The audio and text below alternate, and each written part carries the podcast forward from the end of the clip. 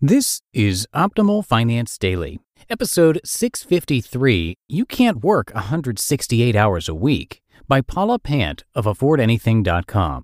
And I am Dan, your host, and this is where I read to you from some of the best blogs on personal finance. And if you want to meet some like minded people, including some of the hosts of our shows, come join our Facebook group. You can find it by searching for Optimal Living Daily Podcasts in Facebook or the shortcut link is oldpodcast.com slash Facebook.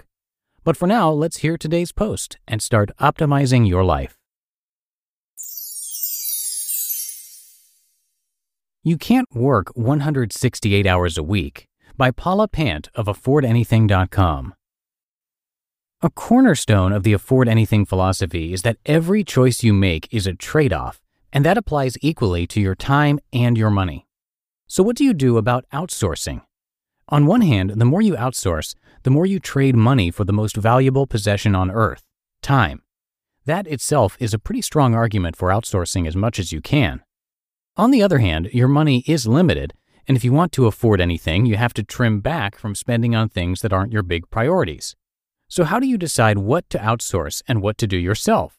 Here are a couple of questions to ask yourself before you pull the spending trigger. Number one, what else would I do with this time? If you're a freelancer or consultant who charges $80 an hour for your services, it doesn't make sense to wash your own dishes, until, of course, you consider the fact that you can't work 168 hours a week. At most, you can work 40 to 60 hours per week of sustained, focused effort. I'd argue that the number is closer to 40. The more excess time you spend at work, the less productive you become you're better off spending fewer, more focused hours working, then go home and unwind by grocery shopping, cooking dinner, washing the dishes, reading a bedtime story to your kids, and doing all those other mundane tasks. Yes, you could send someone to buy your groceries for you at a rate of perhaps $15 an hour. So if you earn $80 an hour at your job, the math doesn't make sense. Until you accept that the human mind is limited, our focus and concentration is finite. We're not robots we're better off spending fewer hours at the office. Parkinson's law states that work expands to fill the time you give it. Spend fewer hours working and you'll be able to do more in less time. Number two, how much will slowness cost? Buying a rental house? Every month the property sits vacant, you're losing money. If doing it yourself takes five months and outsourcing it takes only two months, you've paid three months' rent by refusing to delegate, and that's a lost opportunity cost. On the other hand, if you want to fix part of your own personal house and there's no financial benefit from getting the job done fast, there's a stronger argument for doing it yourself and taking your leisurely time. Number three, how much will sloppiness cost? If you're dealing with something technical or complex and fixing your mistakes will be costly, you may want to enlist an expert. Why do you think I bought my house at such a steep discount? In part because the previous owner insisted on doing a lot of the fix it work himself. I'm sure he Googled how to XYZ, but he lacked experience and his shoddy work made the house worse, not better. His self inflicted DIY damage brought down the price of his house. Lose lose situation for him. Number four, does this drain my energy or refuel me? There's a very strong argument for outsourcing the massive drudgery that tires us down rather than refuels our energy.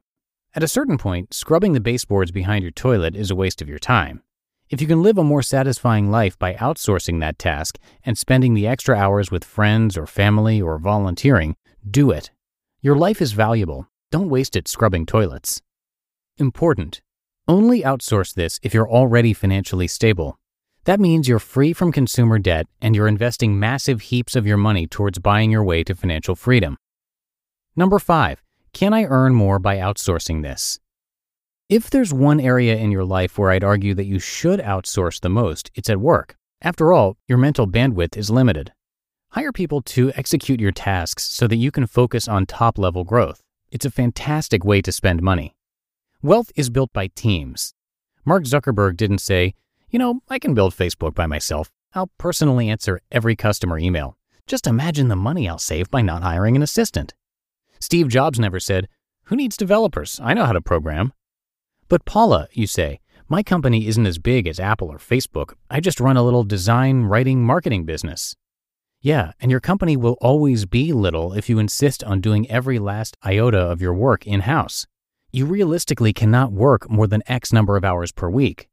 Once you have even a little bit of income coming in, reinvest that money into buying more hours in which you can grow your business. And don't feel guilty about going home at 5 p.m. A lot of people try to circumvent this by working insane hours.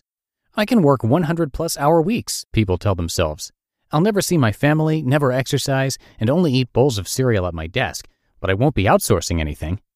That's insane. It's not sustainable. You'll burn out.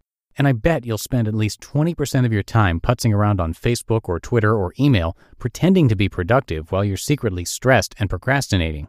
Ask me how I know. Limit your hours, outsource at work, and value your time. The key to affording anything is recognizing that outsourcing is an investment, just as much as buying stocks or houses is an investment. But you have to be strategic about it. Otherwise, you're not getting a good return on your investment. You just listened to the post titled You Can't Work 168 Hours a Week by Paula Pant of AffordAnything.com. And once again, you can meet some like minded people and also some of the hosts of our five shows in our Facebook group. To find it, simply search for Optimal Living Daily Podcasts when you're in Facebook, or the shortcut link is oldpodcast.com slash Facebook. That's O-L-D podcast.com slash Facebook. And that should do it for today. Have a great rest of your day, and I will see you tomorrow in the Thursday show, where your optimal life awaits.